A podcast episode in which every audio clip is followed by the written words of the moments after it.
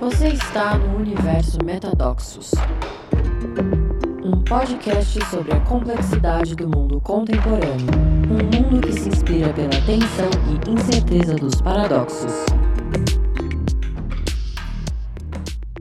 Bem-vindas e bem-vindos a mais um episódio do Metadoxos. Uh, hoje a gente vai falar de escolha, transição, transformação e mudanças na relação de carreira e trabalho. Vou falar um pouco a partir da minha experiência, a partir de dois livros. Eu me inspirei de falar isso porque tem um livro que eu gosto muito, que foi escrito há quase 20 anos atrás pela Hermine Barra, que é professora do INSEAD, que chama Working Identity. Ela acabou de reeditar. E tem um outro livro de um outro professor chamado Arthur Brooks, de Harvard, que foi um ACO, que se chama Strength to Strength. Tem um, um ponto bem importante aqui, que é o papel que o trabalho ocupa na nossa vida.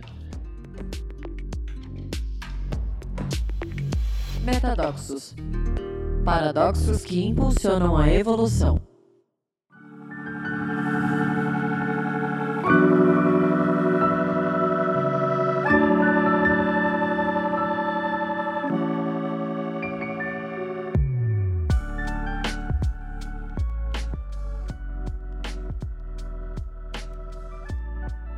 Quando a gente olha para para a experiência do Homo sapiens na Terra, o trabalho ele é uma parte relevante da construção da nossa identidade e da nossa relação com o significado. Nos últimos 300 anos, a gente começou a associar trabalho a emprego, então, e talvez isso seja o que a gente já falou isso em outros podcasts aqui, isso seja o que está se transformando, se transformando de maneira é, mais rápida essa ideia de que existe um lugar, uma empresa, que você vai para lá e faz carreira, é, e cresce na carreira, e se desenvolve, e alguém te dá promoção, e alguém te dá aumento de salário. Você precisa, né? Tem uma, na minha visão, que é bastante crítica, né, do papel que as organizações têm, que as grandes organizações têm, que contratam recursos humanos e não seres humanos, que falam em carreira é, e falam em reter as pessoas como se as pessoas fossem propriedade delas e, portanto, sendo propriedade delas, são estão submetidas a entregar a sua maior energia psíquica e a sua maior fonte de vitalidade para ser promovida, para ser recompensada, para receber bônus. E talvez é, esse tipo de trabalho, muito associado a emprego, como a gente tem conhecido nos últimos 200 anos, esteja chegando no seu fim, uh, dado algumas uh, implicações importantes. Acho que a primeira é tecnologia, e é possível que com o advento da inteligência artificial a gente vá ter muito menos emprego do que pessoas empregáveis, então acho que essa é uma primeira implicação. A questão do significado e as questões associadas à inclusão e, e desigualdade, que são essas três questões estão interrelacionadas. Mas, na minha perspectiva, independente de emprego, o trabalho vai continuar sendo uma parte relevante da construção de identidade da vida das pessoas. O Adolf Adler, que era um contemporâneo do Freud, ele, ele, ele diz que a gente constrói a nossa identidade forjada em três tipos de relação: as relações íntimas e familiares, as amizades e o trabalho. É quase como se a gente a gente já falou isso, né? Desenvolve o nosso script lá, a gente vai testar e forjar esse, esse nosso, nosso script na relação com na relação afetiva, na relação familiar, na relação com amigos e na relação com o trabalho. E a gente vivendo cada vez mais, então tem todo uma, um movimento bem importante agora acontecendo em torno do, do idadismo, né? Essa, a, a, versão original que deu origem também ao emprego é a ideia de que a gente estuda durante um tempo para trabalhar durante um tempo para se aposentar é, depois e desfrutar da vida.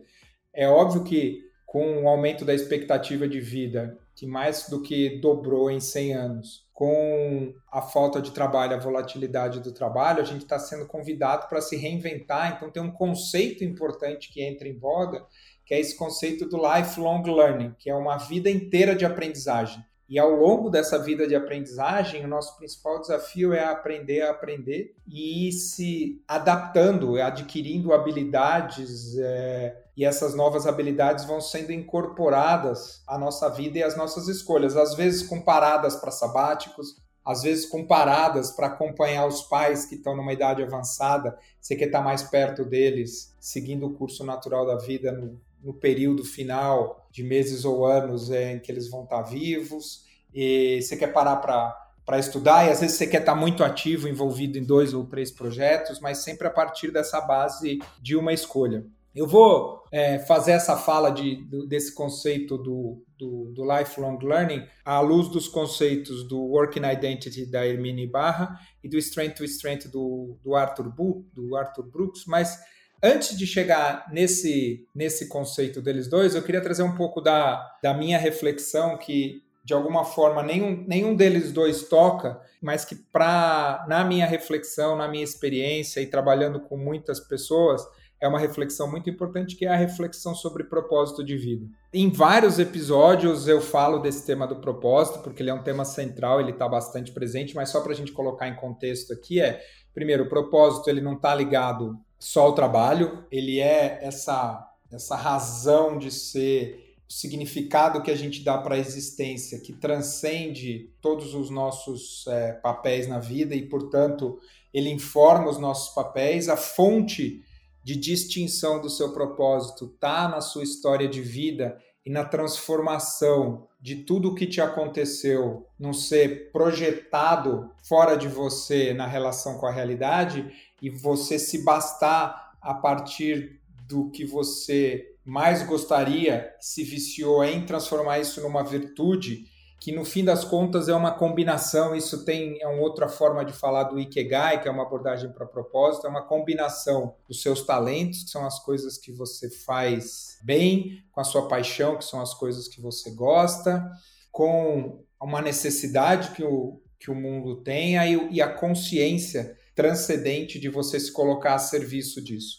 Essa ideia distintiva quando ela aterriza no seu papel profissional e na sua relação com o trabalho, ela vai te informando, é, ou pelo menos ela vai te perguntando, ou você vai nutrindo a seguinte pergunta permanentemente: esse aqui é o lugar é, que eu deveria estar e que, que é mais coerente para exercer o meu propósito, esse projeto, essa empresa?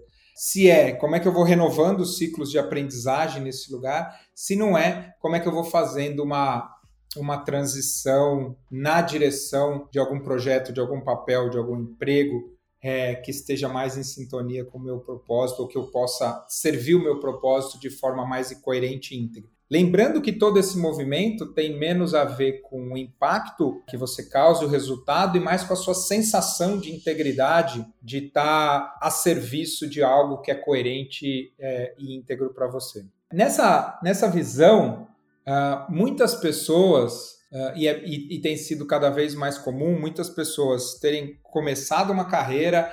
Eu, cada vez mais, conversando com pessoas na organização, as pessoas começam a se questionar: nossa, mas eu estou aqui há 30 anos trabalhando em área de finanças, o que, que eu estou fazendo? Eu, eu mesmo quando eu comecei a minha reflexão de propósito, ela começou deste lugar que desse exemplo que eu estou dando que eu ouço muita gente dar, que era eu era financeiro da método engenharia, gostava do que eu fazia, mas é, dentro do meu processo terapêutico, algumas reflexões existenciais, eu comecei a me inquietar muito com a ideia de estar tá trabalhando e me vinha muito a reflexão era eu quero trabalhar criando mais impacto, fazendo mais diferença.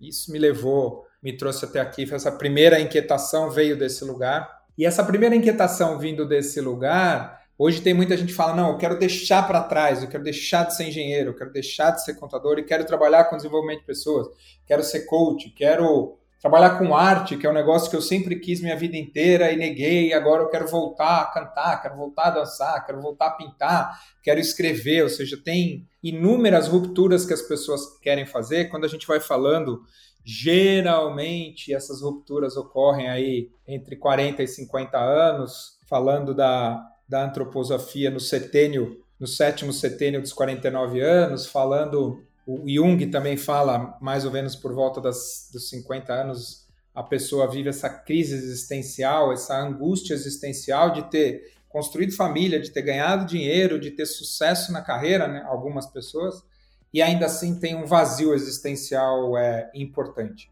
É claro que o que eu tô, que eu tô dizendo aqui tem uma questão de bastante realidade. No Brasil, ela é bem é, cruel, que é a questão financeira, mas é, é, e eu acho que tem uma questão geracional também. As pessoas da minha idade, da geração X, né, que é adiante dos milênios, a gente teve uma ética de trabalho, né? Tinha boa parte do, do da, tinha muito emprego e a relação era com, era com sucesso, era com ser promovido, era com crescer. Os milênios já colocaram isso em perspectiva e essa reflexão de propósito começou a ganhar mais relevância. Eu vejo a geração Z numa geração de transição onde existe essa inquietação pelo propósito, mas com esses dados de realidade do que eu falei no começo, que a gente está vivendo uma transição importante, então é, nem sempre a, a conexão com o propósito se reflete nas escolhas de trabalho, quer seja por impossibilidade, quer seja pela dificuldade de, de realizar o propósito. Acho que as pessoas da minha geração refletiram sobre isso mais tarde. É, tem uma coisa muito boa que as pessoas hoje estão refletindo muito mais cedo sobre essa dimensão do propósito, mas também a, a, frustração vem junto com antes da maturidade, antes da disponibilidade financeira, que eu acho que vai, vai criando implicações bem pragmáticas com a vida, é, que por um lado é muito bom e por um lado é muito triste, porque eu acho que existe. É, eu dei uma entrevista para para Fast Company alguns anos atrás, trabalhando para Ellen Fisher em Nova York, e tinha essa questão é, do, do, propósito do significado diferente de geração para geração. Mas a hipótese do jornalista, que era brilhante, ele chamava de é, flow generation, que é independente da geração, se você é baby boomer, X, milênio ou Z, existe um ponto em comum que muda de geração para geração e de contexto, mas a relação das pessoas com o significado. Então, é, seguramente a gente está num, num, momento de transição muito diferente, de novo, né, onde a relação com o trabalho, o papel do trabalho e as influências da tecnologia estão fazendo uma mudança é, muito importante, mas ela ela está presente. E, e, aí, em qualquer momento, né, vale esse conceito da, da Elimine Barra do Working Identity, que é quando eu quero fazer. Basicamente, ela fala: quando eu tenho uma transição muito importante para fazer na carreira, como é que eu lido com essa transição? Né? Então, a, o, os exemplos no livro são alguém que era da área de RH, que foi ser coach, alguém que era de banco de investimento, que vai ser monge, e ela vai analisando do ponto de vista psicológico qual é a implicação é, de, fazer, de fazer uma escolha desse tamanho. E acho que a primeira coisa que ela reconhece é que se você coloca como passo esse passo, ah, eu estou aqui, eu sou executivo e você coach, ou eu sou de banco de investimento e você monge, é um passo tão grande, tão diferente, com competências e habilidades tão distintas que ele é paralisante. E é, e é, e é muito interessante que ele é paralisante e viciante, que é, eu, eu lembro que no meu trabalho voluntário que eu fiz durante muitos anos até a chegada da pandemia, toda terça-feira à noite, que eu sinto muita falta, que eu ajudava as pessoas com, com as questões de trabalho, de carreira e de propósito, mais de 100 pessoas todas as terças-feiras durante mais de, de 13 anos. Muitas vezes as pessoas vinham, mas eu sou muito infeliz como contador e eu quero fazer esse, esse movimento. Tem um processo é, que acontece no nosso cérebro que é eu começo a reclamar, então eu vou vendo, eu vou aumentando a lente de tudo que me que não me dá prazer na minha realidade atual e eu vou idealizando o que é o futuro. Sabe aquela história da grama do vizinho é mais verde?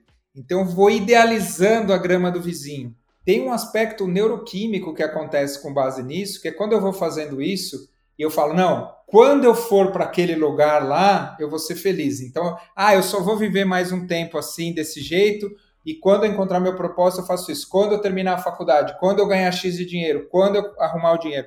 O que, que acaba acontecendo? É uma narcotização da dor de não estar tá vivendo o seu propósito. É como se você falasse, o seu cérebro te secreta uma quantidade de dopamina de serotonina, não sei exatamente qual que é o, qual que é o hormônio secretado aqui, que te anestesia, ele diminui a sua dor, porque ele fala, não, um dia você vai chegar lá. E o principal movimento é que é um paradoxo, você fala, putz, tem um monte de coisa que eu não gosto aqui. E eu gostaria muito de estar fazendo uma outra coisa.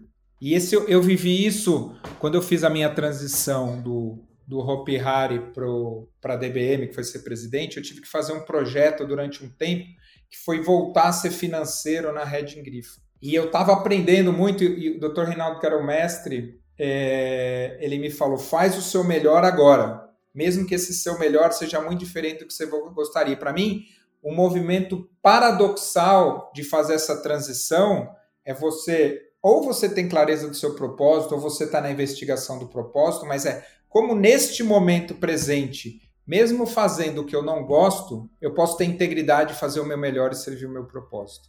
E o que eu fui percebendo é que a qualidade de fazer isso no presente te abre possibilidades no futuro. Que é diferente de você ficar idealizando o futuro porque você está pondo energia em algo que não aconteceu ainda que te paralisa. E a Hermine Barra fala isso, então ela conceitua isso de um outro jeito, que ao, invés de idealizar, então você fala, eu, eu, lembro de ter, eu lembro de dar muito esse exemplo lá na, na Arautos, que é falar, ah, eu gostaria de empreender gostaria de, de abrir uma padaria. Puta, legal, vou empreender, abrir uma padaria, então tá bom. Antes de pegar todo o seu dinheiro, a sua rescisão e comprar uma padaria, vai entender uma padaria, vai levantar todo dia, quatro da manhã, para abrir a padaria inverno, verão, Natal, Ano Novo, sábado, domingo. Faz isso durante. Ah, tem muito disso de pousada. De, ah, não, quero ter uma pousada. Legal.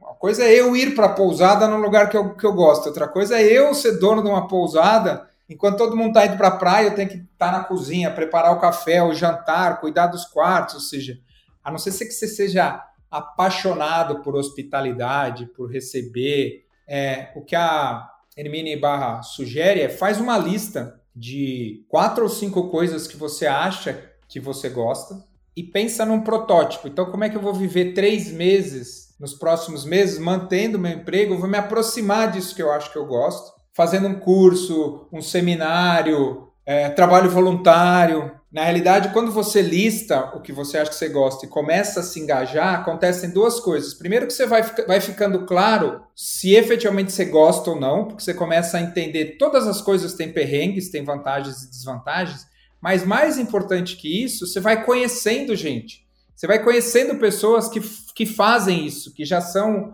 é, profissionais é, com experiência nessa área. E essas pessoas vão ser as pessoas que vão te abrir portas no futuro. Então é fundamental você meio que ir fazendo essa avenida paralela de uma coisa que vai é, fechando o ciclo e uma outra que vai abrindo um ciclo novo.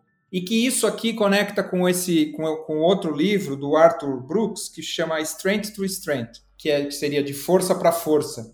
Ele era um CEO de empresa, ele sai de CEO, vai para Harvard, ele foca a pesquisa dele em carreira e e as carreiras de pessoas bem-sucedidas. E ele chega nesse conceito de que a gente tem, na realidade, duas grandes carreiras, a que ele chama de carreira fluida e carreira cristalizada. A carreira fluida é essa porradaria, eu sou novo, aguento trabalhar 17 horas por dia, vou crescendo, me desenvolvendo, ou empreendendo, ou sendo empregado tal. Chega uma hora que a sua energia diminui e a sua experiência aumenta, que é quando você deveria escolher transitar para a carreira cristalizada deixar a porradaria e se pegar nesse lugar aqui, ficar tentando fazer mais do mesmo mais rápido com mais sucesso e usar todo o seu aprendizado e começar a devolver ele, que é o que ele chama de cristalizado, por meio de dar aula, por meio de fazer mentoria, voltando a estudar, incorporando hobbies que ficaram para trás com prazeres e com conhecimento. Muito pouca gente faz isso. Eu tenho alguns clientes é, que já estão aí nos seus 60, 70 e que continuam tentando trabalhar que nem loucos, é, fazendo as mesmas coisas que faziam 30 anos antes, e fazem muito pior e, e não tem coragem de mudar de ciclo. Então, combinando aqui o, o, a identidade no trabalho, que é você e, e fazendo essa coisa do, de uma vida inteira de aprendizagem, as suas reinvenções, e essas reinvenções.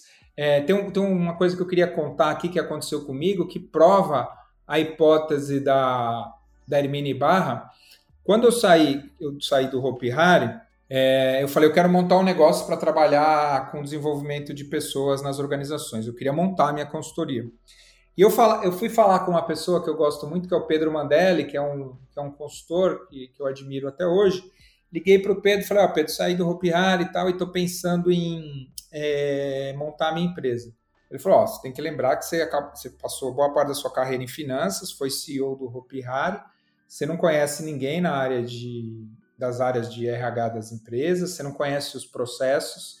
E aí ele fez essa metáfora para mim, ela é um pouquinho misógina, mas eu vou fazer mesmo assim, que é ele falou: entre o dia que você vira bolsinha na esquina e o dia que você tá esperando deitado, deitado o telefone tocar, levam cinco anos. Né? E a Hermine Barra fala nesses ciclos longos no livro dela. Por, por isso que é importante começar essa trajetória paralela, porque se quando você parar, se você for começar ali, você vai levar muito tempo e vai se frustrar, porque você vai começar, vai, vai levar tempo para o seu trabalho ser remunerado né, no padrão que você gostaria de ser remunerado, você não vai conhecer as pessoas, os projetos não vão aparecer para você. E basicamente foi isso que aconteceu comigo. Eu saí de eu saí em novembro de 2002 do Hopi Hari e fui me consolidar como CEO da DBM, fazendo consultoria para gestão de pessoas, lá em final de 2005, começo de 2006, quando a Vic, para com quem eu ia fazer a sucessão, é, deixou a presidência da DBM para mim. Então, e eu já vi isso acontecer muito. Então, tem um ciclo, e esse ciclo é entre 3 e 5 anos, que é o ciclo de você aprender é, novas habilidades e, ao mesmo tempo, conhecer e construir network e conhecer novas pessoas. Espero que essas reflexões é, tenham te ajudado, dada a relevância que o trabalho tem em nossa vida. De novo, isso é só uma, uma perspectiva. Eu queria aproveitar aqui o finalzinho do, de, desse episódio para marcar um momento que eu acho histórico é, na história recente aqui do Brasil, que é a, o Ayrton Krenak foi apontado como o primeiro indígena na Academia Brasileira de Letras. A gente fala muito dele aqui no episódio que a gente falou do futuro ancestral. Esse é um conceito que a gente aprendeu com ele. Acho que entre muitas coisas muito complicadas que a gente tem vivenciado, isso é uma marca positiva de mudanças, é, de mudanças no tempo, então queria marcar aqui e celebrar esse momento importante. E antes de terminar, vocês fiquem de olho, a gente está adicionando uma camada importante no Metadocs, a gente vai fazer um episódio por mês é, em inglês, com um co-host maravilhoso que vocês vão adorar. Então fiquem de olho,